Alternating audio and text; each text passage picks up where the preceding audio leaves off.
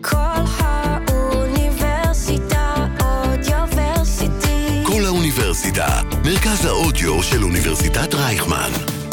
כל האוניברסיטה אודיוורסיטי. פלשבק, רצועת המוזיקה הנוסטלגית שתחזיר אתכם אחורה בזמן, עם צח שמעון. שלום לכל המאזינים, איזה כיף, יום שלישי, השעה 4 ואתם בשעה הנוסטלגית הכי כיפית שיש ברדיו, בכל האוניברסיטה. אני צח שמעון, והיום יש אה, אורחת מאוד מרגשת מבחינתי, תכף אני גם אגיד את הגילוי נאות של זה, אה, אבל מיכל צפיר, מה נשמע? טוב, אני מתרגשת להיות כאן. איזה כיף. זה- כיף אה, כפול. כי זה היפוך תפקידים פתאום. בדיוק. מה, אז שאני אגיד? כן. צח אה, הוא העורך של תוכנית הרדיו שלי, חיים טוב יותר, ברדיו תל אביב, ותותח על, עורך סופר מקצועי, לגמרי מרים את התוכנית, מביא ערך מוסף.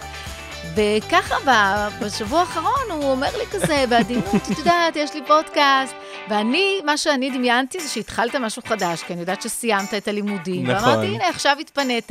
אבל בעודי מחכה שנתחיל להקליט, אני בעצם מבינה, מגלה סודות חדשים בעצם. ואני אומרת, איך לא הצעת לי קודם? אז אה, אנחנו תכף נדבר על זה, כי זה אוקיי. קשור לחלק מהשאלות שאני גם רוצה לשאול אותך. טוב, ובעצם ביקשתי ממך גם שירים נוסטלגיים. נכון. אה, שבעצם אה, מהווים משהו עבורך. נכון. ואת בחרת מהבזאר הגדול של דני ליטני את כן. אה, סיפור האהבה שלנו. אז בואי נשמע, ואז גם קצת אה, נדבר על השיר ולמה סבבה. בחרת אותו. אוקיי. יאללה.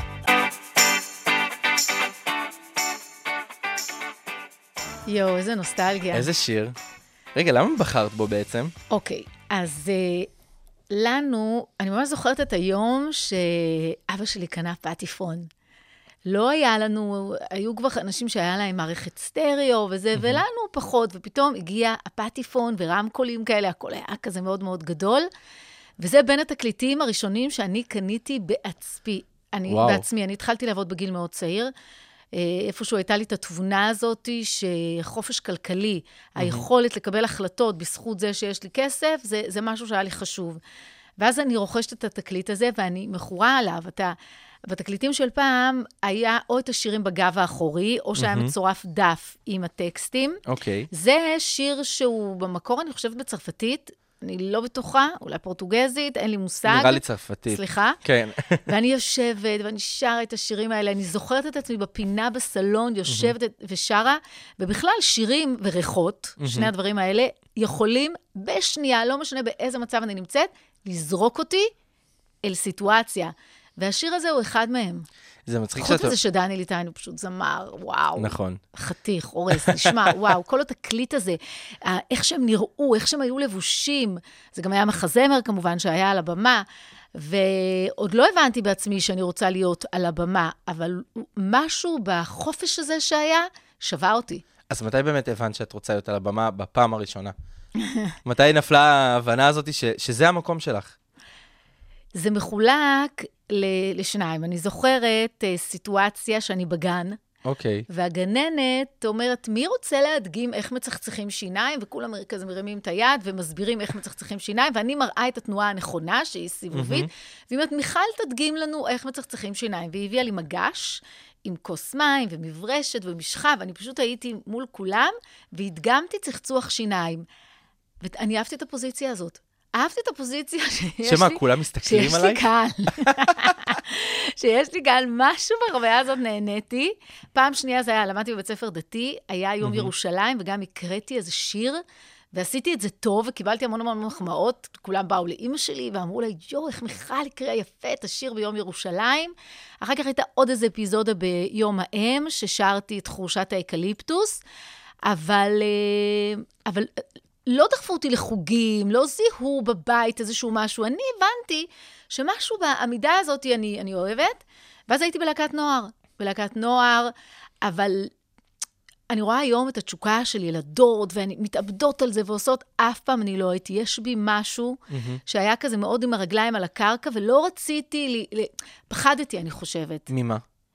מי, אם זה לא יעבוד, לא הודיתי ביני לבין עצמי, שכולם הלכו ללהקת, לבחינות ללהקה צבאית, אני ניגשתי, אבל שיחקתי אותו, מה זה קול? כן התקבל, כן התקבל, לא התקבל, לא התקבל. כמובן שמי שהתקבלה צרחה צרחות, אני אמרתי, אה, מגניב, בתוכי בערתי, אבל הכל כזה מאוד מופנם, מין... אה, למה? כי לא היית בטוחה במי שאת או בכמה שאת טובה? לא, אני חושבת שהיה לי איזשהו סוג to be on the safe side. אוקיי. לא להתאבד על זה עד הסוף, שאם משהו ישתבש, אז אני עם רגליים על הקרקע, כן? אני לא עפתי. לשמחתי זה השתנה. כי כשאתה לא עד הסוף, אתה לא עד הסוף, אתה לא עד הסוף באהבה, אתה לא עד הסוף, אתה צריך להיות עד הסוף. ולי היה, היה פחד מהדבר הזה. וגם, וזה התגלגלתי, התקבלתי על להקה צבאית, נכון. ואז בלהקה צבאית המפיק מאוד אהב אותי, הציע לי שלישיית בנות, אוקיי, מנגו, וואו, הצלחה מטורפת. המשבר הראשון הגיע בעצם אחרי מנגו. למה? מה, מה קרה שם? כי לא קרה. מה זאת אומרת? לא הייתה בי תשוקה להוציא תקליט, אז כאילו mm-hmm. ניסיתי, אבל כי זה מה שמקובל, נכון? אני זמרת, אז אני אמורה. גם מצפים שאחרי שיש איזה להקה או הרכב גדול, מתפרקים, אז שכל אחד כזה ילך לאיזה נכון. קריירת סולו, וינסה באמת את, את דרכו לבד. אבל, אבל תמיד היה לי את העניין הכלכלי, שהייתי צריכה להחזיק את עצמי ולפרנס mm-hmm. את עצמי, ובעצם בשלהי מנגו אני ממלצרת. אני ממלצרת בפיקאסו, אני מארחת כי לא היה כסף. ומה, זיהו אותך כזה, יו, זאת את ממנגו ואת המלצרית שלנו? לגמרי, לגמרי. ואיך. זה גרם לך להרגיש? זה היה קשה. זה היה קשה, אבל כשאתה צריך כסף, אין לך את הפריבילגיה להגיד, אוקיי, אני לא עושה את זה. נכון. אז, ומה, תגור ברחוב? לחזור להורים זה לא באמת הייתה אופציה מעשית. מה... זה לא היה. אז עשיתי. עשיתי כדי לשרוד, וגם יש בי באמת תכונה שאני, שאני מעריכה אותה, אני מתאהבת במה שאני עושה. הייתי מארחת עד הסוף. הייתי מפיקה, הייתי מפיקת על. כל מה שעשיתי, עשיתי כאילו זה שלי. אף אחד לא יכול היה לראות שאני, שאני שכירה לצורך העניין. ושוב, זה נתן לי כסף, וכסף נכון. נתן לי עצמאות, וכסף נתן לי חופש, וגרתי בשכירות. ו... אז זה מה שהיה. הרבה זמן אחרי שהתחתנתי עם יואב, mm-hmm. בעצם יואב הוציא ממני את הדבר הזה של להגיד בקול רם, ויש לי דמעות בעיניים, כן, אני רוצה לשחק. כן, אני רוצה, הייתי מפיקה מעולה. אבל לא הסכמתי להודות שלא ויתרתי על החלום של להיות על הבמה. זה פשוט היה קשה, לא התקבלתי פחדת? לשום אודישן. פחדת להגיע למצב שבעצם תוותרי על החלום כי, כי כסף, כי לא מצליח, כי אלף ואחת סיבות לזה? לא הייתי ברמת מודעות כזאת, אבל אני חושבת שאיזשהו עצב mm-hmm. ותחושת תסכול מילאו אותי, וממישהי שמזוהה עם חיוך ואופטימיות, ראיתי את הדיסוננס, שזה לא, אני, אני לא באמת במקום שאני רוצה. אימא שלי, זיכרונה לברכה, תמיד. זיהתה את זה, והיא הייתה שואלת אותי, אבל את לא מתגעגעת, ואני הייתי מתעצבנת. מה? את, את רק רוצה שאני אהיה על הבמה? את רק רוצה להגיד שהבת שלך מפורסמת? לקחתי את זה למקום הזה. ככה אמרת לה? ככה. את לא רואה שטוב לי, שאני מפיקה, ואני מרוויחה כסף, ואני מוערכת, אבל אימא שלי, כמו אימא, היא זיהתה. היא זיהתה את המקום הלא, הלא שלם הזה. ואני, כשאמרתי לה, אני בעצם דיברתי עם הקולות הפנימיים שלי. Mm-hmm. השקטתי איזשהו משהו ש, שגם אני ידעתי. שלא רצית להגיד לעצמך שלא בעצם. שלא רציתי להגיד. והלכתי ללמוד משחק בגיל 27, כי הבנתי שזה מה שאני רוצה. אז בגלל זה בעצם קטעת את הכל והלכת לשלוש שנים בבית צבי, נכון. כי זה נכון. גם לעצור רגע שנייה את כל מה שבנית עד עכשיו, כן. כדי ללכת ללמוד, לרכוש כלים, ואת גם לא יודעת... וכבר שיחקתי, נכון. שיחקתי בתיאטרון, כבר עשיתי תוכניות טלוויזיה, מסביבי כולם הרימו גבה, מה, מה את צריכה את זה? וגם לא התקבלתי בהתחלה לבית צבי, שזה לא היה התקבל? הכי משפיל. לא התקבלתי. למה? ו... את זוכרת את האודישן הזה שלא התקבלת?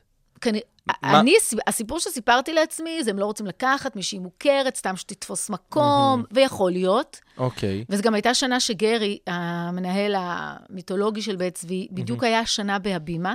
ומי שהחליף אותו זה אתי רזניק, וכל השנה הייתה כזה יותר דגש על משחק, פחות על שירה, היינו שנה מאוד מאוד מסוימת. כן. ו... שמתי את האגו בצד וביקשתי לבוא עוד פעם, והלכתי ולמדתי עם חגית רחבי, חגית רחבי מיקולבסקי, שהיא במאית, שאני מאוד מאוד אוהבת, mm-hmm. והתכוננתי קצת אחרת לאודישן, ושמתי את האגו בצד, ואמרתי, יכול להיות שזה כל מה שסיפרתי לעצמי, אבל אולי גם לא הייתי מספיק טובה. ובאתי שוב, ואז התקבלתי וסיימתי את בית צבי כשחקנית מצטיינת, תלמידה מצטיינת, זכיתי במלגות. למה דווקא בית צבי? כי יש המון בתי ספר למשחק אחרים. אז לא היה כל כך הרבה. היה ניסן נתיב והיה בית צבי, והיה סמינר על קיבוצים. אוקיי. וידעתי שסמינר על קיבוצים גם היה עם תואר, אה, והיה את האוניברסיטה, וידעתי נכון. שתואר אקדמי פחות עניין אותי. פחות משך הדבר, אותך. פחות משך אותי. ובית צבי נתן המון מקום לחוזקות שלי, שזה גם mm-hmm. שירה וגם משחק. הגדרתי את עצמי כשחקנית עם יכולות שירה מאוד טובות, לא כזמרת. למה? כי כן היית זמרת לפני נכון, זה אבל בלהקת לא מנגו. יצרתי, לא יצרתי בעצמי חומרים, ותמיד מה שאהבתי זה, זה את המשחק, בגלל זה השתתפתי בהרבה מחזות זמר, שהביאו לידי ביטוי גם את זה וגם את זה. אמ, וזהו, ו- ומאוד נהניתי. ומה הכי זכור לך מהחוויה בלימודים בבית צבי? וואו. כי אלה שלוש שנים מאוד קשות, מאוד אינטנסיביות, מאוד. שאת ברכבת הרים של פעם אחת את בוכה, אחרי שעה את צוחקת, ואחרי שעה את בכלל מפחדת, ואת בסערת רגשות כאילו שלוש שנים. נכון. זה, זה קשוח. אז קודם כל, אני אישה נשואה, אני הייתי היחידה, מהמם. ואני מגיעה בתשע בבוקר ויוצאת ב-11 בלילה. לשמחתי, גם יואב מאוד מאוד עסוק באותה תקופה, קומדי סטור, שמש מתחיל, ואנחנו, שנינו, אני אומרת, אנחנו חגגנו יום נישואים 30, אבל אה, 30 ברוטו. כי כל פעם עם הלימודים והדברים שעשינו, שזה דווקא כיף. אז מה שאני זוכרת זה את הבשלות שהגעתי. וכשנותנים לך ללמוד מונולוג, והרבה פעמים כתלמיד צעיר אתה אומר, "אוי, אוקיי, מה המונולוג? ולומד את המונולוג, אני קראתי את המחזה, עניין אותי על המחזאי. זה לא בהכרח משהו שבא לידי ביטוי בסופו של דבר במונולוג שעשיתי, לא בהכרח עשיתי אותו יותר טוב ממישהי אחרת, אבל כבן אדם, יצאתי עם סל כל כך מלא, ידע, סקרנות, אנשים ש, שפגשתי. וזה בשלות שאפשר להביא בגיל 27, ואי אפשר להביא את זה בגיל 20 וגם לא בגיל 21. ואת חושבת אז שזה היה הרגע הנכון שלך ללכת ללימודים? חד בדיוק משמעית. בגיל 27, לא לפני? כן, חד משמעית. אה, תראה, אני שיחקתי, למרות שהייתי בשנה א', השתתפתי במחזות של שנה ג', ופעם ראשונה שעשו הצגת ילדים, אה, טומי טעם קראו לזה, אני חושבת שעד היום, כל היום מחדשים את זה, ואני השתתפתי שם. רפי ניב היה הבמאי, והוא לקח אותי. למרות שהייתי בשנה א', אז היו לי החרגות. אוקיי. וגם כשהתחלתי, עוד הייתה לי תוכנית טלוויזיה, אז אפשרו לי יום צילום אחת לשבועיים. אה, ואת זוכרת אולי משהו מהכיתה איתך? את יודעת, שחקנים ברור זה... שבכיתי. לא, שחקנים, אני אומר, את יודעת, זה עם מאוד, אה, שמאוד מסתכל ומאוד, אה, את יודעת, פותח עיניים לאנשים, ופתאום מגיעה מישהי שכבר עובדת בתעשייה, כיתה מקסימה. מכירים אותה. כן, הם- לא הם הרגשת היו- איזה לא, לא, לא הרגשתי. צרות עין, אני, אני קורא ב... לזה. לא, ממש לא. וגם אני, ו... תראה, גם בשנה ב', סוף שנה ב', כבר שאפשרו ל- ללכת לאודישנים, התקבלו, וחלק mm-hmm. כבר הציעו להם להשתתף בתיאטרון. אני לא נמניתי עם האנשים האלה. לא קיבלתי לא הצעות, לא עברתי שום אודישנים. אז זה לא שזה שבאתי עם איזושהי נקודת פתיחה, נתן לי איזשהו יתרון. לא. אז uh, פשוט נהניתי, נהניתי מהלימודים. אני זוכרת איזה מורה, אוקיי. שבלימודי משחק יש תרגיל שנקרא בעלי מלאכה. שאתה אמור לרכוש ידע של בעל מלאכה, כן, רוקמת, או קרמי, מישהי שמתעסקת בקרמיקה, ולדבר תוך כדי. עכשיו, תתפלא, צח, יש מעט מאוד שחקנים שמצליחים על ההתחלה לעשות את שתי הפעולות האלה. באמת? כן. וכשחקן אתה נדרש לפעמים לבשל נכון. ולדבר. יש אנשים שזה מוציא אותם מפוקוס. והיה לי תרגיל בעל מלאכה, ואני הייתי, התעסקתי בקרמיקה, ועשיתי את התרגיל מעולה, ואז המורה, שהוא גם במאי, אומר לי, אבל למה את מחייכת כל הזמן? תמחקי את החיוך. אמרתי, זה מתאים לדברים שדיברתי עליהם. רצו, אתה יודע, כאילו לרסק אותי, ואני כל הזמן ניסיתי להחזיק את הדבר הזה של, אני מבינה שאתם רוצים שאני אביא דרמות, שההורים שלי עשו לי ככה, וזה עשה לי ככה, ההורים שלי נשואים, הם לא גרושים. מאוד מאוד רציתי להחזיק את הדבר הזה. לא הייתה בי את התבונה להבין שלהביא את הפגיעות, זה לא אומר שמשהו לא טוב קרה בילדות, וזה מצחיק שהייתי נכון. צריכה להבין את זה בגיל 27. אבל היום, שכולם מצלמים את עצמם, וכל אחד זה מחוברים, ויש לו ערוץ משל עצמו, והוא... את הפגיעות הזאת היה לי קשה להביא. לא רציתי להראות למה? כי כנראה הייתה בי איזושהי תחושה ששבור זה... אני אהיה שחקנית מבלי אה, להביא בית הרוס, אוקיי? כזה. וכמובן שהיה לי, היה לי דברים והיה לי סיפורים. לקח לי זמן להבין את הדבר הזה, אז זה מה שאני זוכרת. היה לך, ו- והיה לך סיפור כזה מה, מה, מהשבר הזה שרצית להביא, ולא הצלחת במהלך השלוש שנים לג, לגשת לזה, כי כמו שאת אומרת, אה, לא במהלך רצית להביא את השלוש זה. שנים כן הצלחתי אוקיי. באיזשהו שלב, אבל בהתחלה היה לי מאוד קשה להשתחרר מהמתיקות. מה, מהמתוקה והחמודה והכל, והכל בסדר. לאורך הזמן כבר עשיתי, עשיתי תפקידים דרמטיים ונגעתי במקומות, אבל להשתחרר מהמקום הזה, המאוד מאוד בסדר, תבין, צח, גם של- המקום הזה שירת אותי. אני, בכל מקום שעבדתי, מהמם. מאוד אהבו אותי. ואני סיפרתי לעצמי שאוהבים אותי בגלל זה. אז אם אני אוותר על. זה, אם אני אוותר על זה, הבנתי מה אני אפסיד. לא הבנתי מה אני ארוויח. אז קשה לשחרר את זה. המון פעמים הדברים שמעכבים אותנו, בחלקים אחרים בחיים שלנו, הם משרתים אותנו. וזה הקושי שלנו. ראית ל- את זה כבעיה? כזה שיסתכלו עלייך כ- כמתוקה ואופטימית, ואחת שרואה כל הזמן את, ה- את הטוב בכל דבר, לא ראיתי את הבעיה, אבל זה מאוד צמצם אותי לתפקידים שקיבלתי. שזה הגביל אותך. אבל אני זוכרת שלמשל נתנו לי לעשות את חתולה על גג פח לוהט. אוקיי. שזה תפקיד של אישה מורכבת וסקסית, ואני לא ראיתי את עצמי ככה. וזה שונה מאוד- מכל הדברים שעשית. וזה מאוד החמיא לי. אז הבית ספר מאוד אתגר אותי, המורים. אתגרו אותי. בסופו של דבר בחיים, מהמם, בעלי הבמאי תמיד אמר לי, זה טוב שמאתגרים אותך, נכון. אבל אם אני עכשיו מלהק, אני לא, אנחנו מלהקים את, את הבן אדם שהוא עושה, שהוא הכי אמין לנו בדמות. זה טוב שאת מתנסה בכל מיני דברים. למרות שאחר כך הוא, שיחקתי איזה תפקיד של, אה, אצל עידו אה, ריקלין, ועשיתי דמות של זונה. וואו. והוא היה צריך לעבוד איתי, תבין, הוא נתן לי, הוא אמר לי, אוקיי, תעמדי על הבמה, תקללי. הקללה הכי נוראית שלי זה היה מפ... איזה סתומה, כאילו, לא, לא, לא קיללתי, תרקי. פשוט הייתי צריכה להיאבק בכל כך הרבה דברים. הוא נתן לי גם לעשן, עד, עד הגנרלית זה לא היה אמין, אז הוא שחרר אותי מהסיגריה. אבל בסופו של דבר עשיתי תפקיד מדהים, ויואב הכי זוכר את התפקיד הזה. עשיתי הרבה תפקידים שהם יותר טייפקאסט שלי. למה? כי זה שונה מכל התפקידים שהיית הצלחתי רגילה לעשות? להביא צבע אחר, שהפתיע אפילו אותו, וזה היה אמין. ואיך זה לך הרגיש? שסוף כל... שפעם ראשונה את מצליחה להביא משהו נהניתי. שהוא לא את, שלא רגילים לראות אותך באזור זהו, נוחות הזה. שאני לא חשבתי שזה לא אני. אני חשבתי שכן יש בי את הצדדים האלה, שאני פשוט פחות מראה אותם. מהמם. ואני חושבת שעד היום, היום אולי אני נראית, אנשים כן קולטים את מגוון הצבעים, מהמם.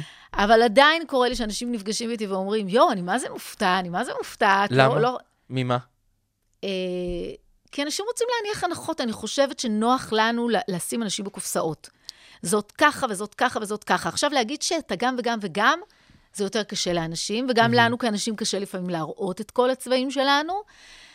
אה, זהו, אבל, כי- אבל זה לימד אותי משהו לגבי עצמי. מה, מה זה לימד אותך? לא למהר לי להניח הנחות לגבי אנשים אחרים. כמו שאני יודעת שבתוכי יש הרבה מאוד צבעים, אז כמעט מול כל בן אדם שאני נכון. נמצאת. בכל בן אדם יש סיפור אחר. נכון.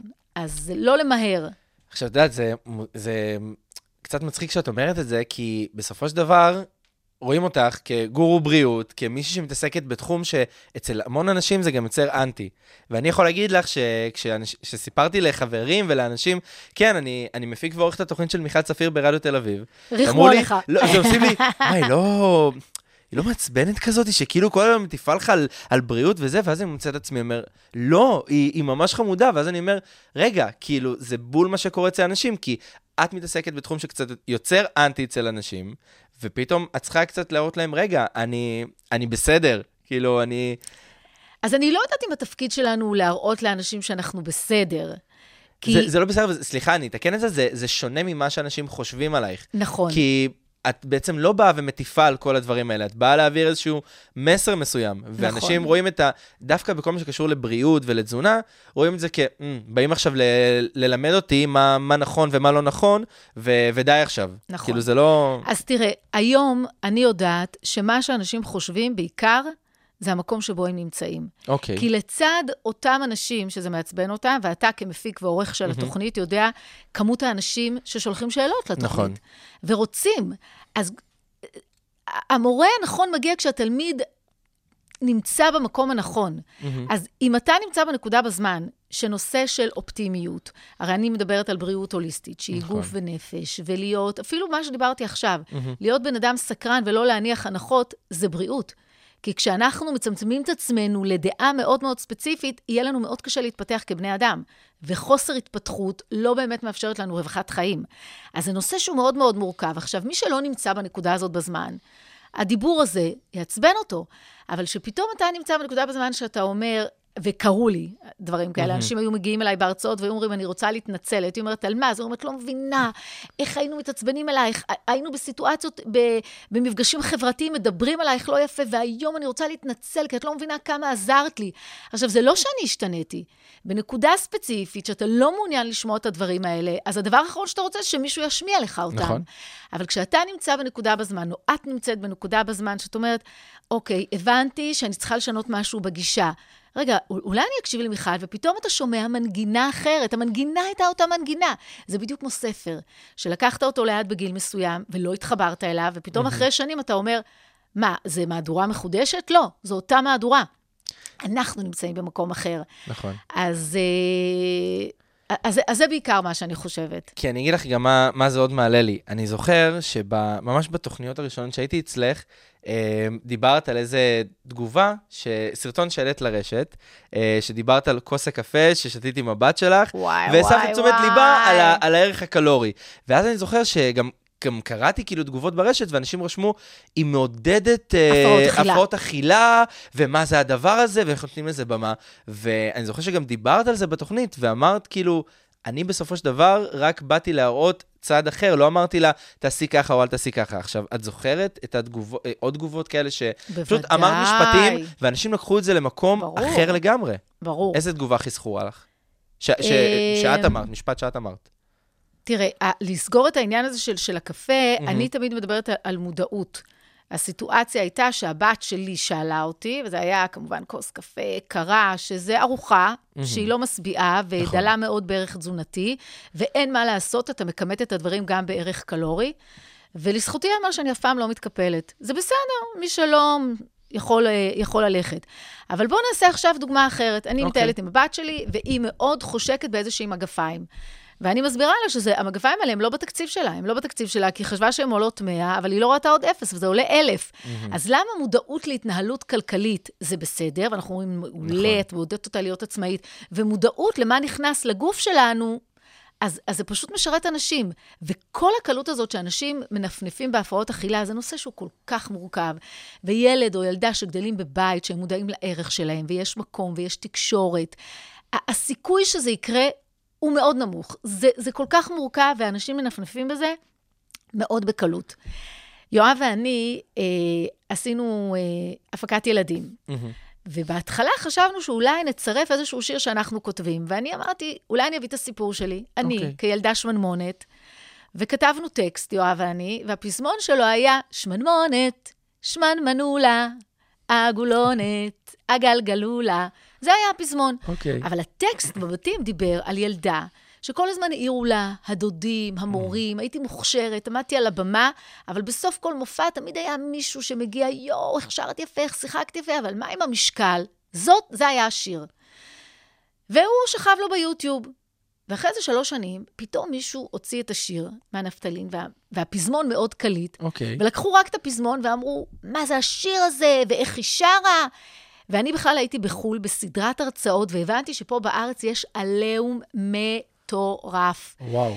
ור... ואמר... ו... ו... ולא הייתה שום הקשבה, אמרתי, אני רוצה שתקריא את השיר ותגיד לי איפה הבעיה, בואו נקריא את השיר.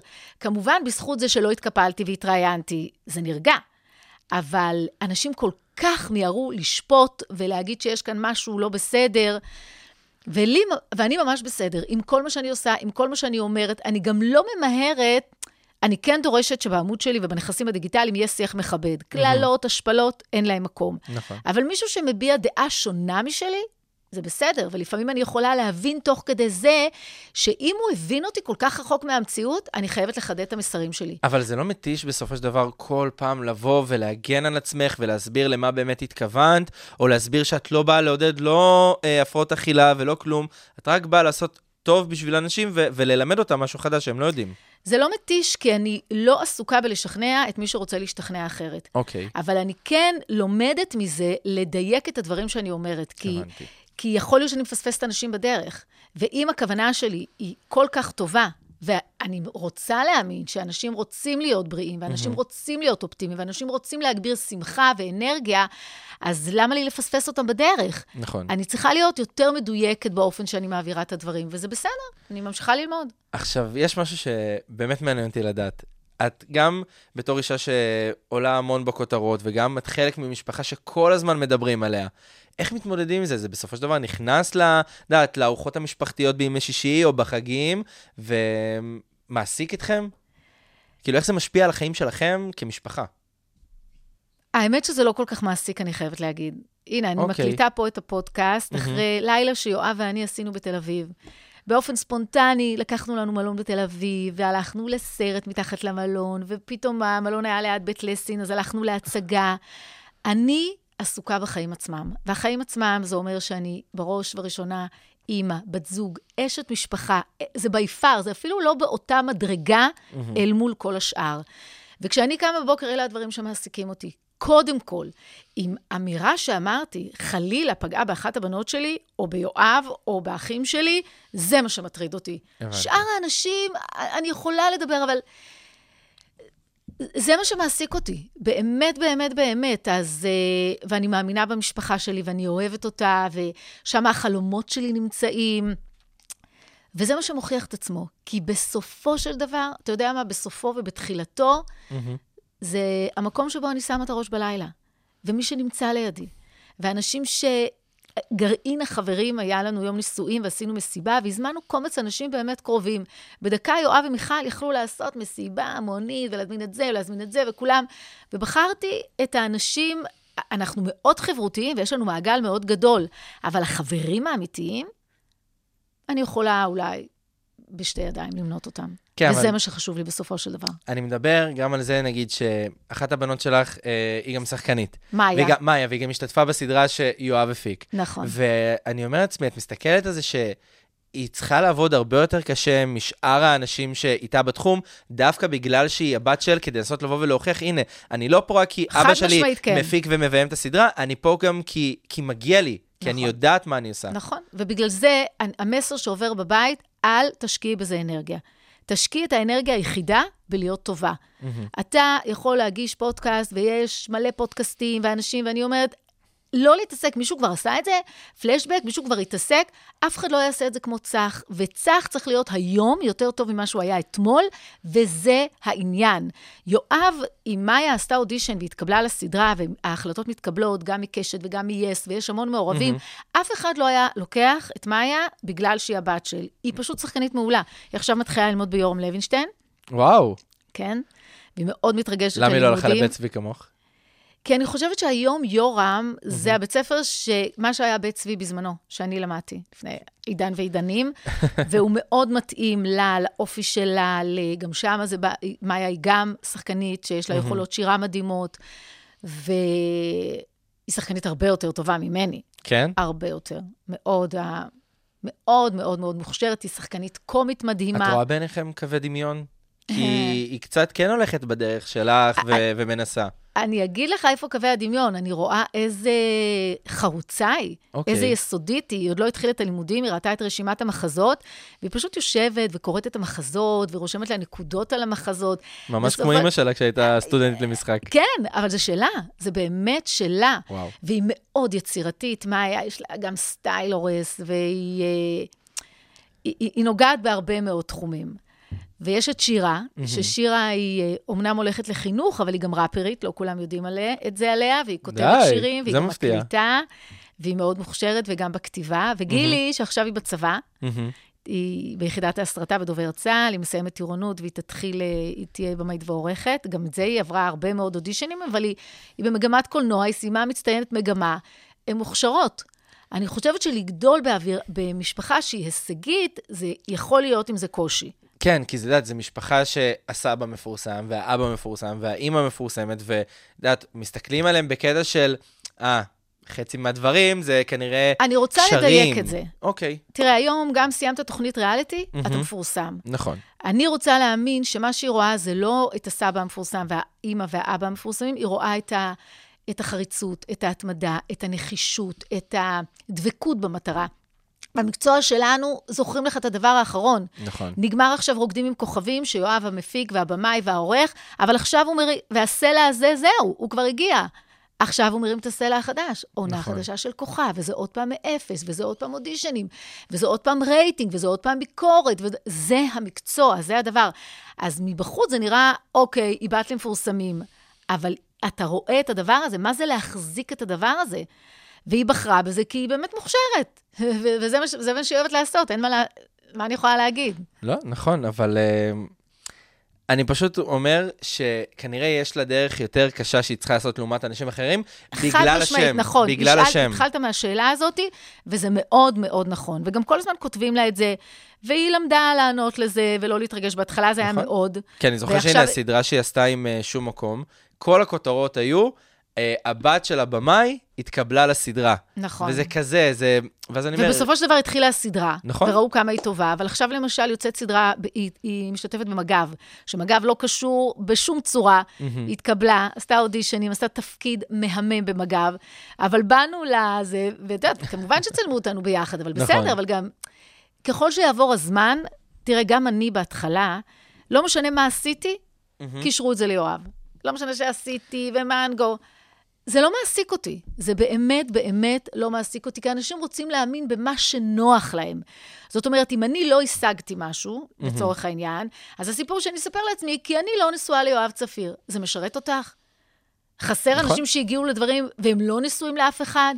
אז לפעמים הסיפור הזה משרת אנשים שלא הגיעו זה לפעמים מס- אנחנו מספרים את זה. כדי שלנו יהיה יותר קל לקבל את הסיטואציה. כן, אז אה, לפעמים כן, זה כן. יותר קל. נכון, נכון, טוב, נעשה רגע עצירה עם השיר הבא שבחרת, יאללה. אה, כלים שלובים של גידי גוב. נכון. ואז אני רוצה רגע שנחזור לתקופה של, אה, של מנגו, מה שבעצם היה הפרויקט בכיף. ה- הראשון והגדול. נכון. אתה יודע למה כלים שלובים? למה כלים שלובים? זה השיר שנכנסנו איתו לחופה, יואב ואני. באמת? כן. וואו. ויש לנו פינה חמה לשיר הזה. יאללה, אז בוא נתרגש עוד פעם. יאללה. כל האוניברסיטה אודיוורסיטי. כל האוניברסיטה, מרכז האודיו של אוניברסיטת רייכמן. פלשבק, רצועת המוזיקה הנוסטלגית שתחזיר אתכם אחורה בזמן. עם צח שמעון. טוב, שמענו עכשיו את כלים שלובים, כן. והתרגשנו ביחד שוב. אין, נכון, זה שיר מדהים. מקסים. ואני רציתי לחזור איתך אה, רגע לתקופה של מנגו. איך בעצם הגיע הרעיון לבוא ולהקים להקת בנות כזאתי, ויודעת, לבנות משהו, משהו חדש בישראל? אז זה לא היה הרעיון שלנו. אוקיי. ב... אני הייתי בלהקת פיקוד צפון, וגם מירי נבו. לי- הייתה מירי טננבוים, אני הייתי מיכל נחמן, והיינו בלהקת פיקוד צפון. והיינו חברות מאוד מאוד טובות, והיה לנו מפיק מוזיקלי שהפיק לנו את התקליט, אה, לא מוזיקלי, סליחה, מפיק, שהפיק לנו את התקליט בלהקת פיקוד צפון, קוראים לו שלמה שיין. אוקיי. והוא עבד עם הליקון, והוא, ואנחנו היינו חברים מאוד מאוד טובים, הוא היה המפקד של החבר הראשון שלי. הוא אומר לי, תקשיבי, יש איזה דיבור, רוצים להקים שלישיית בנות, ואני חושב שאת יכולה להתאים, וגם מירי, את ומירי חברות. ויש מישהי שסיימה שנתיים לפניכם את הלהקה הצבאית, יסמין גמליאל, מה את אומרת? אמרתי, אוקיי. היינו לקראת שחרור, רמי קליינשטיין הזמין אותנו, נפגשנו אצלו, עשה לנו כל מיני הרמוניות, שרנו, זה, קצת ראו אותנו, כנראה, אז הייתי נורא תמימה, אבל היה כנראה מגוון של אה, שיקולים, ולא היינו הכוכבות של הלהקה, מירי ואני. הייתה אוקיי. אחת ירונה הראל, שהיו בטוחים שהיא הולכת לעשות קריירה מטורפת. בוא נגיד, זה הפתיע שאנחנו הראשונות שהחתימו אותם. מהמם. ומהר מאוד אמרו לנו, אנחנו רוצים לעשות שלישיית בנות. עכשיו, מירי ואני בכלל תכננו לעשות טיול, דרום אמריקה, שיבשו לנו את כל התוכניות, והבנו שאנחנו, יש לנו כאן הזדמנות לעשות אה, שלישיית בנות, שלישיית פופ, זה הדליק אותנו. ורוני בראון אמר לנו, בסדר, אתם יודעים, יש איזה פסטיבל חסידי, תעשו אודישן, אם תתקבלו, אני מאפשר לכם לנסוע לחו"ל לשלושה חודשים. אבל הסיכוי ששתיכן תתקבלו יהיה נמוך, ועל, אבל הוא לפחות לא מנע מאיתנו את הטיול הגדול. אוקיי. אבל רצה הגורל, שמבין כל האלפים שהגיעו, מירי ואני כן התקבלנו, ואז נסענו באמת לשלושה חודשים ל... ל... לפסטיבל החסידי, ושמי שהפיק את זה, זה היה אה, מיקי פלד.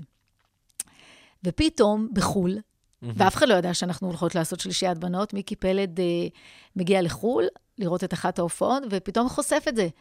אז מה? אתן חתומות בהליקון. עכשיו, כל הקאסט איתנו בחסידי, אף אחד עוד לא יודע. והוא בעצם חשף את זה לפני שבכלל היה משהו. והוא אפילו הציע לנו באיזשהו שלב, אולי אתם רוצות שאני אעשה איתכם, וזה, אמרנו לו, לא, אנחנו כבר חתומות. אז זה היה סנונית ראשונה, אבל אף אחד עוד לא הבין מה זה הולך להיות. חזרנו, והתחלנו אוקיי. לעבוד. אה, צדי צרפתי מונה למנהל אומנותי, והתחלנו לאסוף חומרים, ובעצם למצוא את הצבע הקולי, כי זה לא שהיינו איזה סיפור של להקה מילדות, ששרה יחד, והקליטה שירים, והתדפקה על אה, דלתות חברות תקליטים, זה סיפור שהוא קצת הפוך. אבל התגבשנו תוך כדי, ואז התחלנו להקליט שירים. ואת זוכרת את ההתחלה שלכם בתור ברור. שלוש בנות שמוציאות שירים ועובדות על אלבום. ק- קודם כל, כל זה? ההתחלה זה עד שאנחנו מוציאות, עד שאנחנו, צדי בעצם מחליט על הלוק, איך נראה. אני הייתי, אה, היינו די לוק דומה שלושתנו, מטולטלות, פחות או יותר את אותו גוון, ואז צדי מציע שאני אסתפר קצר, ואולי אני אעשה איזה משהו קצת כזה בהיר בשיער, וזה מכתיב את, ה, את הלוק של הלהקה. מירי הייתה קצת יותר אדמונ, אה, אד, אה, אדמונית, ו... והקלטנו את גרה ושנקין, ועוד לא היה ממש שם ללהקה. אוקיי. דובר על כל מיני דברים, ואז החלטנו על מנגו טרי, כי טרי זה גם עץ וגם אה, שלוש. איזה שמות נגיד הציעו במקום מנגו?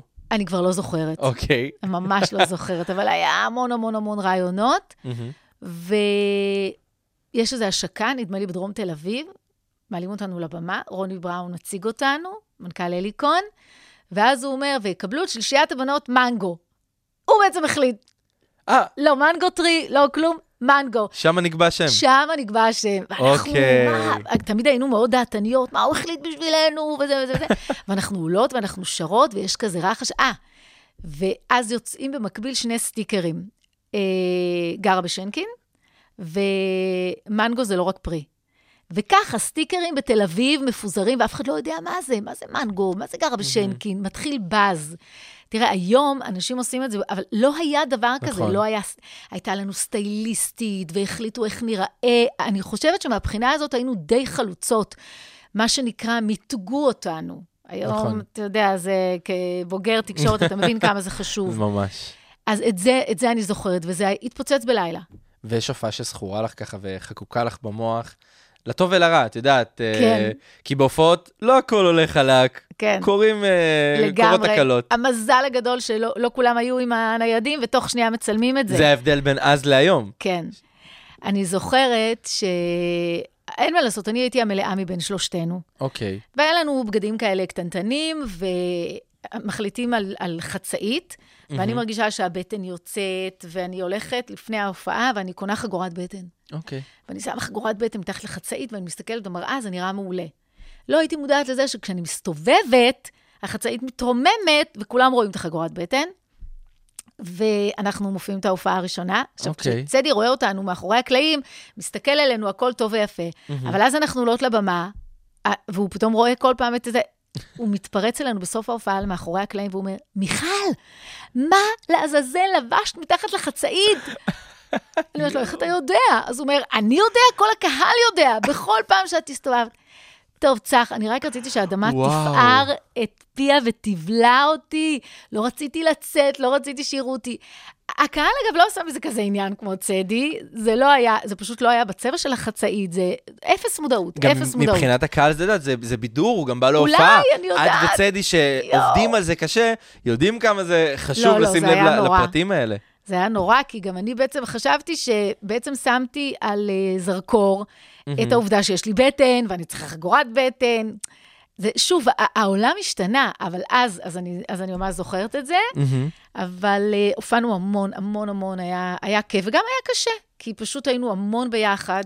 להקה שמופיעה ביחד, עיקר הזמן שלה זה בוואן, נכון, וגם, את יודעת. בסופו של דבר אתם, ומתחים, ו...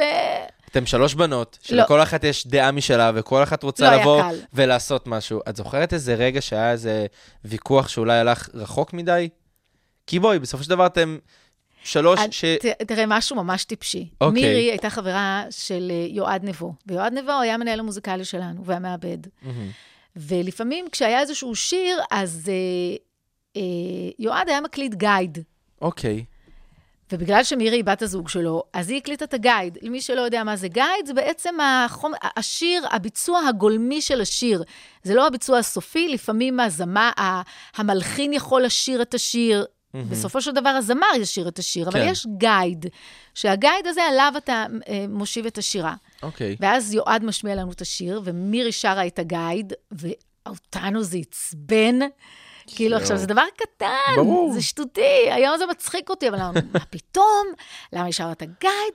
בגלל שאתם... ורוני בראון, היה לו נורא חשוב שהמפיקים המוזיקליים לא יתעסקו איתנו. מה זה לא יתעסקו? מירי ויועד תוך דקה היו זוג, כן. ונורא רצינו שזה לא יהיה, ייתן לה איזשהו יתרון. זה עצבן אותנו, זאת האמת. ברור, בצדק. יפה. היום זה מצחיק אותי, מירי ואני חברות טובות, תמיד היינו, אבל אה, כן, הכל היה כזה על טורים, מאוד מאוד רגיש. עכשיו, כשאתם סיימתם ואמרת גם שפתאום הרגשת אה, סוג של נפילה. נכון. פתאום אין כלום. נכון. היה לך שלוש שנים מלאות, וגם לפני זה בעבודה קשה, וכל היום הופעות והקלטות, ופתאום הכל נגמר. מה, מה מרגישים ברגע הזה? תראה, גם מירי למשל מיד הנחתה איזה משהו, ששטוס, אה, היא תמיד, היא הייתה טובה. הנה, גם היום, ובדיוק השבוע התבשרנו שהיא הולכת אה, להגיש את ליגת האלופות. נכון. אני מאוד, מאוד מאוד מוכשרת, ו... ואני לא מתקבלת לכלום. אני ניגשת לאודישן, בדיוק מתחיל ערוץ הילדים, לא מתקבלת, לא... ניסיתי להתקבל להיות מנחה בערוץ כן, הילדים? כן, ולא התקבלתי, ושאלתי, אבל למה? אז אני ממש זוכרת, הוא אמר לי, למה? למה? כי יש לך נמשים. סתם, תשובה כזאת היא אוקיי. משפילה. הוא יכול היה להגיד, כי זה לא מתאים, אנחנו מחפשים משהו ספציפי. ה...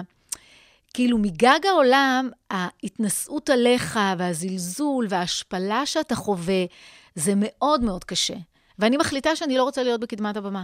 והלכתי להיות מפיקה. והצלחתי גם, והרווחתי מלא כסף, ואז התחיל ערוץ 2, ואני, ואני מפיקה תוכניות פריים טיים. וזה בעצם אה, החזיק לי את השריון שאיכס, אני לא רוצה להתעסק במקצוע המגעיל הזה, עם האנשים הריקניים האלה שמעלים אותך ומורידים אותך. אבל uh, עם עצמי באיזשהו שלב הבנתי שאני כן אוהבת, ואני צריכה למצוא את הדרך המיוחדת שלי, עם האופי שלי, עם הרגישות שלי. אני רוצה רגע לעצור אותך על. על המשפט הזה, כי אני גם ממה שאני מקבל ממך, גם באישי וגם על המסך, אני רואה ממך מישהי שבכל דבר מוצאת את, את הטוב. גם אם יש אחוז אחד של טוב בדבר הזה, את תמצאי אותו. וידעת, אנשים יכולים, זו אופטימיות שהיא גם יכולה לדבק, אבל לא כל הזמן אנחנו אופטימיים. איך את בעצם באמת מצליחה להישאר מישהי שאופטימית, לא משנה מה? כי זה גם חלק מהשגרה של החיים הטובים יותר שאת מנסה לתת נכון. לאנשים. נכון. תראה, אופטימי זה לא אומר שהוא אה, כל הזמן שמח. אוקיי. זה לא שאני כל הזמן שמחה, אבל זה כלי שבעצם אומר, אם למשל אני בנקודה מאוד מאוד נמוכה. ואני, קשה לי מאוד להתרומם, אני יודעת שלהרחיב את נקודת המבט, יאפשר לי לזהות דברים שמשם זה ייתן לי את הכוח להתרומם. הבנתי. כי להישאר בלמטה, אוקיי, נכון. מהמם, תישארי בלמטה, כמה, שבוע, שנה, שנתיים. אז אני נמצאת שם בלמטה, זה לא שזה פוסח עליי, אבל אני חושבת שהאופטימיות מאפשרת לי זמן התאוששות יותר מהיר, אוקיי. וגם פחות נפילות. כי עוד לפני הנפילה, אני יכולה לזהות איך אני יכולה להסתכל על הסיטואציה כדי לא להיות במקומות האלה. לא שיש בזה רע. כל מגוון הרגשות הוא טוב, הוא נכון, חיוני, כי אנחנו נכון. אנושיים. השאלה כמה זמן אני שוהה שם. והאם זה ינהל את כל היום, את כל השבוע, את כל החיים, יצבע את מערכות היחסים שלי, או אני יוכל להתרומם משם. זה, זה כל ההבדל מבחינתי. האופטימית איכשהו יראה גם בקושי הכי גדול את, את ההזדמנות לצמוח. הרי הנקודה שבה אני נמצאת היום, פה איתך, מהמם. זה כל ההיסטוריה שלי, זה כל מה שעברתי, זה כל מה שחוויתי, את כל רכבת ההרים הזאתי. זה לא שאני מבודדת חלקים מההיסטוריה, לא. ובזכות כל זה הגעתי עד הלום. נכון, וכנראה שהמסלול שלך היה צריך להיות כזה, כדי שנוכל להיות פה היום ולדבר על הדברים כן. האלה בסופו של דבר. כן? עכשיו, תשמעי, אני רוצה רגע ללכת איתך לנקודה גם משמעותית בחיים שלך. הרגע הראשון שפגשת את יואב, את זוכרת את זה? ברור, שראית אותו? ברור, ברור. מה, איך זה היה? מה היה שם? אז יש לי איזשהו זיכרון, שזה מצחיק שאנחנו פה, אוקיי. שאני שומעת אותו ברדיו. אוקיי. יואב כבר שיחק בבלוז לחופש הגדול. כוכב גדול, סרט, מוסי, הוא משחק שם. ואני שומעת אותו, יואב צעיר ממני, ואני מבסוטית ממנו. אחר כך יש עוד איזה קטע, אנחנו, אני לא למדתי באוניברסיטה, אבל הייתי מגיעה להרצאות פתוחות.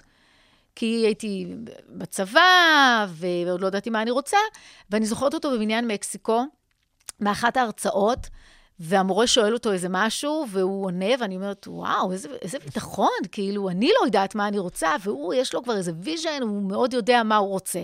וזהו, עכשיו אני עושה פאוזה. אוקיי. כשהייתי עוזרת במאי של חנן גולדבלט, הוא הציע שיואב ומומי לוי ושי זורניצר ישתתפו ב... בתוכנית טלוויזיה שעשינו לפורים, בערוץ 2 הישן הניסיוני, ואני מרימה טלפון ליואב, ואני מציעה לו להשתתף בתוכנית, והוא אומר שזה לא מתאים לו. אבל כבר יש לי את הטלפון שלו, וכבר יש דיבור. וגם בלהקות כזה נפגשנו, למרות שיואב צעיר ממני, ב- הוא ידע מי אני, לא היה מישהו אוקיי. שלא ידע מי, מי זאת מיכל ממנגו. אבל אני הולכת להצגה יומית עם ידיד, והוא יושב שתי שורות לפניי, ואני פשוט מציעה לו, כי אנחנו מכירים, ודיברנו בטלפון, ולבוא לשבת איתנו. והוא יושב איתי, ואנחנו רואים את הסרט, סרט צרפתי, טטי דניאל, ובאותו ערב יש אה, קדם אירוויזיון עם, אה, עם השיר של הדאצים. ואני אומרת לו, איפה אתה רואה את הקדם אירוויזיון? הייתה, אז היה מאוד מקובל שקדם אירוויזיון, יש מין צפייה משותפת. הוא אומר לי, האמת היא, לא קבעתי. אמרתי לו, אז יאללה, בוא, אני גרה עם שותפים, תבוא לראות איתנו. וזהו, ואז נגמר, ואנחנו מדברים כל הלילה, והוא נוסע לחו"ל עם אבא שלו, אני משאירה לו הודעה במזכירה האלקטרונית, שואלת אותו איך הייתה הנסיעה, והוא חוזר ומפתיע אותי באיזה הפקה שהייתי. יום-יומן? לא, יום-יומן זה כבר היה יחד איתו. זה היה יחד איתו, זה היה לא. כבר שהכרתם. כן, אוקיי. בטח, והיינו זוג. אבל לא, הפקתי איזה משהו באולפני מימד. בגני, בתל ברוך צפון, והוא מפתיע אותי, בא לבקר, אנחנו מבלים את הלילה, וזהו, ומאז בעצם לא נפרדנו. וואו, כן, איזה מרגש. כן. עכשיו, תשמעי, גם יצא לכם לעשות פרויקטים ביחד, לעבוד, גם הקלטת הזאת שאמרת, וגם אה, 15 דקות, הסדרה שהשתתפת בה, אז תקשיב, נכון? הפרויקט הראשון ששיתפנו פעולה, אוקיי. תאמין או לא, זה סרט הגמר של יואב באוניברסיטה. באמת? אני הייתי בתור המפיקה. סטודנט. הוא היה סטודנט, ואני הפקתי את הסרט. אוקיי. סרט מדהים, מבחן אמריקאי, מהמם. וזה היה מאוד קשה. כי מפיק למה? ובמאי, אה, לי יש תקציב, יש לוחות זמנים, והבמאי הוא היוצר, ו... ובאותה תקופה יואב גם היה שחקן. מהמם. והוא שיחק בסדרה של צ'אנל 4, The Big בתאילנד, ובסוף הצילומים הוא היה אמור לנסוע לעשות איזה פוסט, okay. אוקיי. להקליט משהו. ובתחילת הצילומים של הסרט, אני הייתי אמורה לנסוע איתו. כשגמרנו את הסרט, זה היה ברור שאני לא אסע איתו. שאנחנו לא יכולים לראות אחד את השני. היינו צריכים אוויר. אז הוא נסע לבד, אבל כמובן שהוא היה שם מיד התקשר, אוי, קשה לי שאת לא כאן, איך הייתי רוצה שתהיי איתי כאן, וההצלחה הזאת. אז לעבוד ביחד, הקפדנו לא לעשות את זה, כי אני חושבת שחלק ממה שלא אהב ולי כיף, זה ששנינו מאוד עובדים, וכל אחד מביא הביתה עולם, ואנחנו מתייעצים ומדברים. אבל כן עשינו את 15... 15 דקות. 15 דקות, וכן עשינו קלטת ילדים, שהוא אה, עשה שם את הקול של העכבר, ובעונה השנייה הוא גם היה הבמאי. אז היו לנו, אה, בוא נגיד, ואה, ובצפיר הנפש, זו הייתה תוכנית, זו בעצם ההפקה הגדולה הראשונה שיואב היה במאי, הוא סיים לימודי אה, קולנוע וטלוויזיה, ובדיוק נפתח ערוץ 2, והוא היה הבמאי של התוכנית הזאת, ואני הייתי המפיקה. אבל אלה הפעמים הבודדות שעבדנו ביחד. דווקא יותר כיף לנו לא לעבוד יחד. כדי לעשות את ההפרדה הזאת בין, כן, פה אנחנו בבית כזוג, פה כן. כל אחד עובד, נכון, אנחנו באותו תחום, אבל נכון. צריכים רגע את ה... מאוד גם כיף לנו שכל אחד מביא את הספייס. העולם שלו, ואנחנו... באופן טבעי אנחנו מאוד מרימים אחד לשני כן. בפרויקטים שאני עושה, וכיף לי לשמוע את הדעה של יואב, ולהפך. ואנחנו תמיד מפיקים את הסרטים המשפחתיים.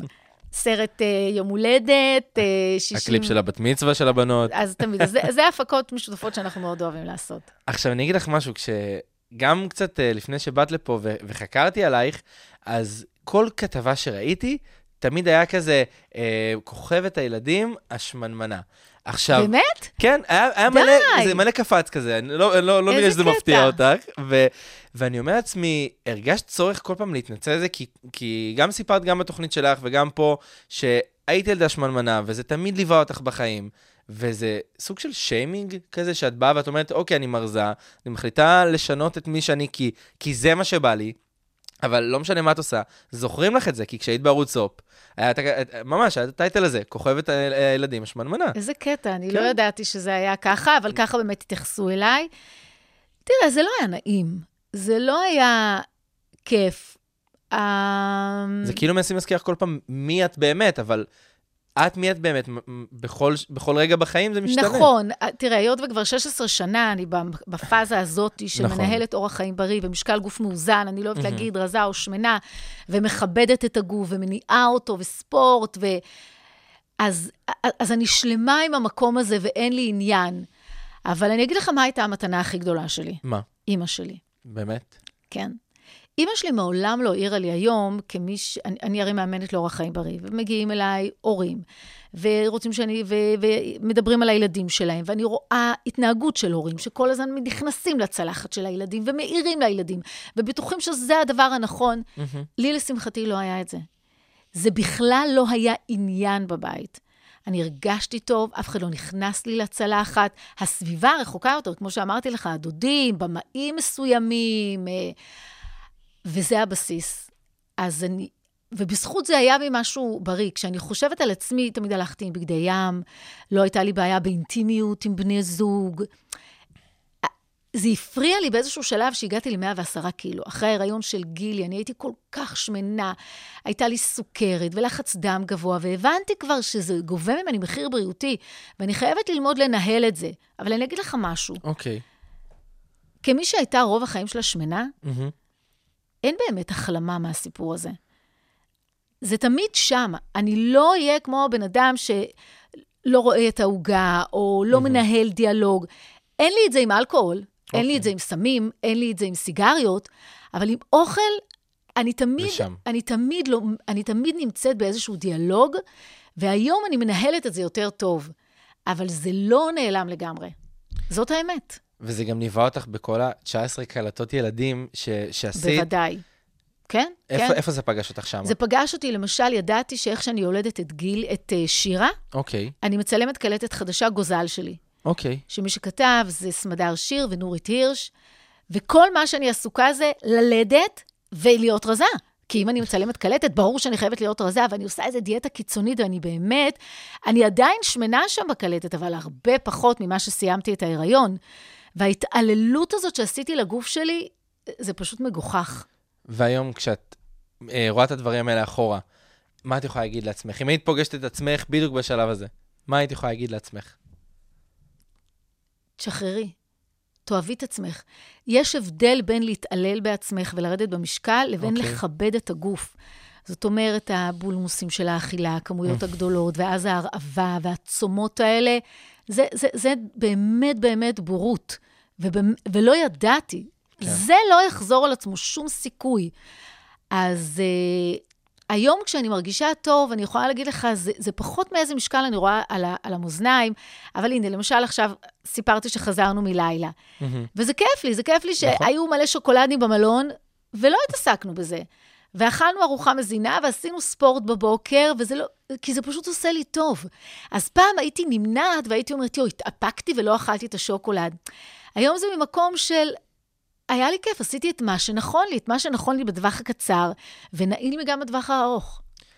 עכשיו, תשמעי, זה נורא, יש גם לשמוע את זה. כאילו, בסופו של דבר, אנשים לוקח להם המון זמן לעבור את התהליך הזה עם עצמם, נכון, של, ואין קיצורי של דרך. לשלם ולקבל את עצמם. זה לא צח, משנה על איך אין אתה... נכון? קיצורי דרך. נכון, נכון. והיום אני בת 56, ואני מסתכלת במראה, ופה יש קמד, והאור הוא לא אותו דבר, ואני אוהבת את זה. כי זאת אני את. אוהבת את כל חלק החלקים. שלי. והדיאלוג הוא כל הזמן, האם את מכבדת? נכון. הכבוד שאני, שאנשים אומרים לי, יו, הגוף בגד בי. לא מתוקה, את בגדת בו כל כך הרבה שנים, שעכשיו את משלמת את המחיר על הבגידה הזאת. נכון. לאכול כמויות לא נכונות, במזון לא מזין, אז ברור שאנחנו נשלם את המחיר. והיום ההחלטות שלי מגיעות ממקום של כבוד. כבוד אלייך ו- כבוד ולגוף אליי, שלך. בדיוק. עכשיו, תשמעי, דיב- הזכרתי את זה מקודם, אבל הפרויקט הזה של 15 דקות, אני זוכר שזה היה אמור להיות משהו מאוד גדול, מאוד מצליח, זה גם בא אחרי השיר שלנו, ודני הוליווד, וזה לא קצת כל, כך, נפל. לא כל כך אחרי. לא, זה הגיע אחרי דני הוליווד. דני הוליווד הסתיים, ואז לא, זה היה, 15 זה דקות. הייתה הפסקה. אולי של איזה שנה, אבל... באמת? זה- כן, זכרתי זה- שזה היה הרבה יותר זמן. לא, זה החליף ממש את המשבצת של, ה... של הטלנובלה הזאת. נכון. והפרויקט לא כל כך הצליח, לא כמו הצליח בכלל. שרצו, והביקורות היו... קטלו אתכם. לא רק זה, במקביל אלינו, נדמה לי שזה היה אספור, נכון, הספור שודר שהיה באות. שלאגר מטורף. אנשים נכון. רק דיברו על זה, אף אחד בכלל לא ראה את 15 דקות. אמ, זה הסיפור, לא תמיד זה מצליח, לא תמיד זה עובד. אז איך זה אבל באמת, את יודעת, לעבוד הרבה זמן על מי פרויקט? שלא יודע על מה שאנחנו מדברים, אז 15 דקות זה מצחיק, אבל זאת הייתה, זה היה תוכנית ש... דימתה דיברה- את עולם הריאליטי. בדיוק. דימתה את נכון. עולם הריאליטי ומה שקורה מאחורה. נכון. היא הייתה מאוד מאוד גבוהה, שחקנים מעולים, ירון ברובינסקי, נלי תגר. אה, היה שם גם שי, שי אה, גול... אה, שי גולדשטיין, נכון? שי גולדשטיין, באמת קאסט משובח, טקסטים חריפים. אז יש לזה אנשים שזה קאלט, כי באמת, אבל זה היה מאוד מאוד מאוד מאוד גבוה, יותר מדי מתוחכם, אני חושבת. איך זה אבל ו- באמת לעבוד הרבה זמן על פרויקט, לא ואתם נעים. משקיעים, ואתם מוצאים אנרגיה ולא ישנים. ואתה כבר ו- מבין באמצע, שזה לא זה. באמצע? כי למה, כשזה צילמתם במק- שודר, אוקיי. כן, כשזה שודר, במקביל עדיין צילמנו. הבנתי. ולא, זה השפיע עליכם? לא, לא? אין מה לעשות, זה לא... הדברים... מה שחשוב זה לעשות. מהמם. אתה, מתי, מתי אתה לא נכשל? כשאתה לא עושה כלום. כשאתה לא כל, מנסה. כשאתה לא מנסה. כל עוד אתה עושה, יהיה, יהיה דברים ש, שלא, לא יצליחו, אין מה לעשות. אבל אם אתה שואל אותי אם אני מצטערת, אם הייתי עושה משהו אחר, לא. ולהחליט לצלם את זה היה לי מאוד קשה, כי הבנות למה? עוד היו קטנות. וימי צילום, זה היה ימי צילום מאוד תובעניים, מוקדם מאוד בבוקר, ימים מאוד ארוכים מחוץ לבית, אני לא עשיתי דברים כאלה עד אז. וכשהתקבלתי לתפקיד, שוב, זו אמנם סדרה של טדי, אבל עשיתי אודישנים, mm-hmm. כשהתקבלתי לתפקיד מאוד מאוד התלבטתי אם כן לעשות את זה, ואיך זה יעבוד, ומה יהיה. ומה שכנע אותך לעשות את זה? יואב, יואב אמר, ממי, יהיה בסדר, מגיע לך, את ראויה, את שחקנית טובה, בואי, ת, תעשי את זה. מה זה, זה, זה יהיה חודש? כולנו נתגייס ויהיה בסדר. ובאמת היה בסדר. עכשיו, תשמעי, אני שומע את זה מהמון uh, נשים שמגיעות פה גם להתארח, שהן עושות איזושהי גם הפסקה בקריירה שלהן בגלל העניין הזה של האימהות. וקרה לך שוויתרת על פרויקטים בגלל זה כי היית צריכה עכשיו להיות אימא, ולהיות בבית, ולדאוג לבנות שלך. זה, התחושה היא, זה לא שוויתרתי, זה באותה נקודה בזמן, זה מה שרציתי לעשות. ועשיתי את זה באהבה. מהמם. אם הבנות שלי ירצו אחרת, אני, אני אתמוך בהן ואני אעזור להן. אני, אני לא חושבת שיש דרך אחת. אין לי גם שום בעיה עם מישהי שיולדת ולמחרת על הבמה. כל אחד איכשהו מרגיש וזה הבנתי. בסדר. אני, אה, ובלידה הראשונה לא היה לי כזה קל. אוקיי. הייתי, ילדתי בגיל 31, וע- ועבדתי נונסטופ, וכשילדתי את מאי, ילדתי שבועיים לפני הזמן, והייתי אמורה להנחות משהו. ובגלל שילדתי שבועיים לפני הזמן, והתחייבתי, עשיתי את זה בכל זאת. בדיעבד זאת, זאת הייתה שטות גמורה. עליתי לבמה, שבוע, פחות משבועיים אחרי הלידה. ואיך זה מרגיש? היה לי מאוד מאוד קשה, ובאמת אחרי שלושה חודשים הרגשתי שאני כזה לא מאוזנת, ולקחתי הפסקה, ועשיתי טיפול ודיקור, ו... אבל זה, זה מה שאני מדבר, המלחמה הזאת היא בין זה שרגע, את רוצה לעבוד כי יש לך קריירה, יש לך משהו שבנית במשך המון זמן עם עבודה קשה, אבל גם יש לך עוד תפקיד ש, שאת אימא, ואף אחד לא יכול לקחת את זה ממך. אף אחד לא יכול לקחת את זה, ויש גם דברים פיזיולוגיים, נכון. יש הורמונים. אנחנו לנצח נתמודד עם זה, אין מה לעשות. אני אה, כאימא. ושוב, אני חייבת לדבר בשבחה של אימא שלי, שהיא זיהתה ואפשרה לי לדבר על זה ולדבר על הקושי, וכשאני הייתי כל כך ביקורתית על עצמי, למה כל כך קשה, אז היא הזכירה לי שסבא וסבתא שלי גרו איתנו, והם עזרו לה, כי אמרתי לה, אימא, איך את עשית את זה? איך בכלל נשים עושות את זה? איך אחר כך יולדים עוד פעם? זה כל כך קשה, ועייפות, ולא ישנים בלילה. ועצם העובדה שהיא נתנה לי לדבר על זה, ובכזאת הכלה ולא בשיפוטיות, עזר. מאוד מאוד עזר לי, ואני יודעת שזה בדיוק מה שאני אעשה בעבור הבנות שלי, אבל אני גם אהיה קשובה לקולות שלהם, למה שהן רוצות, ו... ולתמוך בבחירה שלהם. היום אני גם רואה את, ה...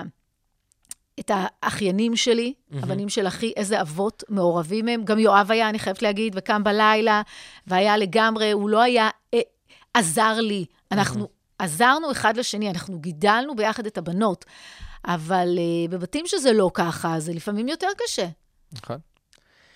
טוב, אז uh, לסיכום, בא לשאול אותך, uh, איפה את רואה את עצמך עוד חמש שנים? מה את, או, את יודעת מה? בוא נחליף את זה, למה את מאחלת לעצמך עוד חמש שנים? קודם כל, בריאות.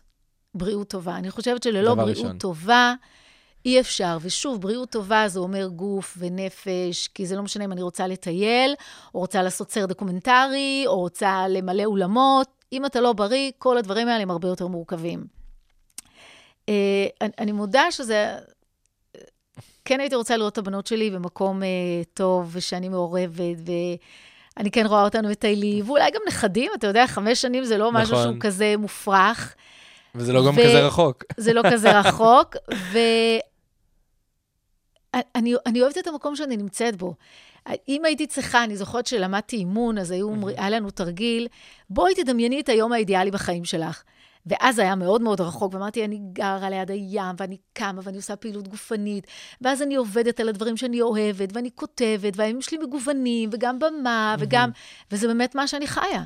אני עושה שיתופי פעולה, ויש לי תוכנית רדיו, ואני מרצה, ואני כל הזמן לומדת, ואני אוהבת את הזוגיות שלי, ואת ה... את מעגל החברים שלי. אז להגיד שלשמור על הקיים זה גם עבודה. נכון. אז איפה אני חולמת?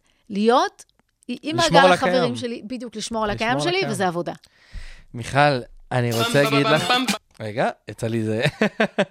אמ, אני רוצה להגיד לך, תודה רבה שבאת. תודה שהזמנת אותי. היה לי ממש כיף, אני חושב שגיליתי באמת צדדים אחרים, יודעת, מחוץ מהעבודה שלנו ביחד. ובאמת אני מאחל לך שתשמרי על כל הקיים ושרק יתפתח לטובה. אבל תודה, ובהצלחה גם לך. תודה רבה. כיף לי להיות כאן בהיפוך תפקידים הזה, ואני מאחלת לך לעוף ובענק. תודה רבה. אז אני גם אגיד תודה לעוד כמה אנשים שבזכותם הדבר הזה קרה. לתומר פרישמן, מנהל הדיגיטל, לרוני רהב המפיקה, לדניאל גולדברג על הדיגיטל. אני הייתי צח שמעון. תודה רבה, מיכל צפיר. אנחנו נהיה כאן יום שלישי הבא בשעה 4 עם אורח חדש, בשיחה נוסטלגית חדשה. אה, ונסיים עם השיר האחרון שאת בחרת. אה, סטינג. של סטינג. יאללה. האחד והיחיד. פלשבק, רצועת המוזיקה הנוסטלגית שתחזיר אתכם אחורה בזמן.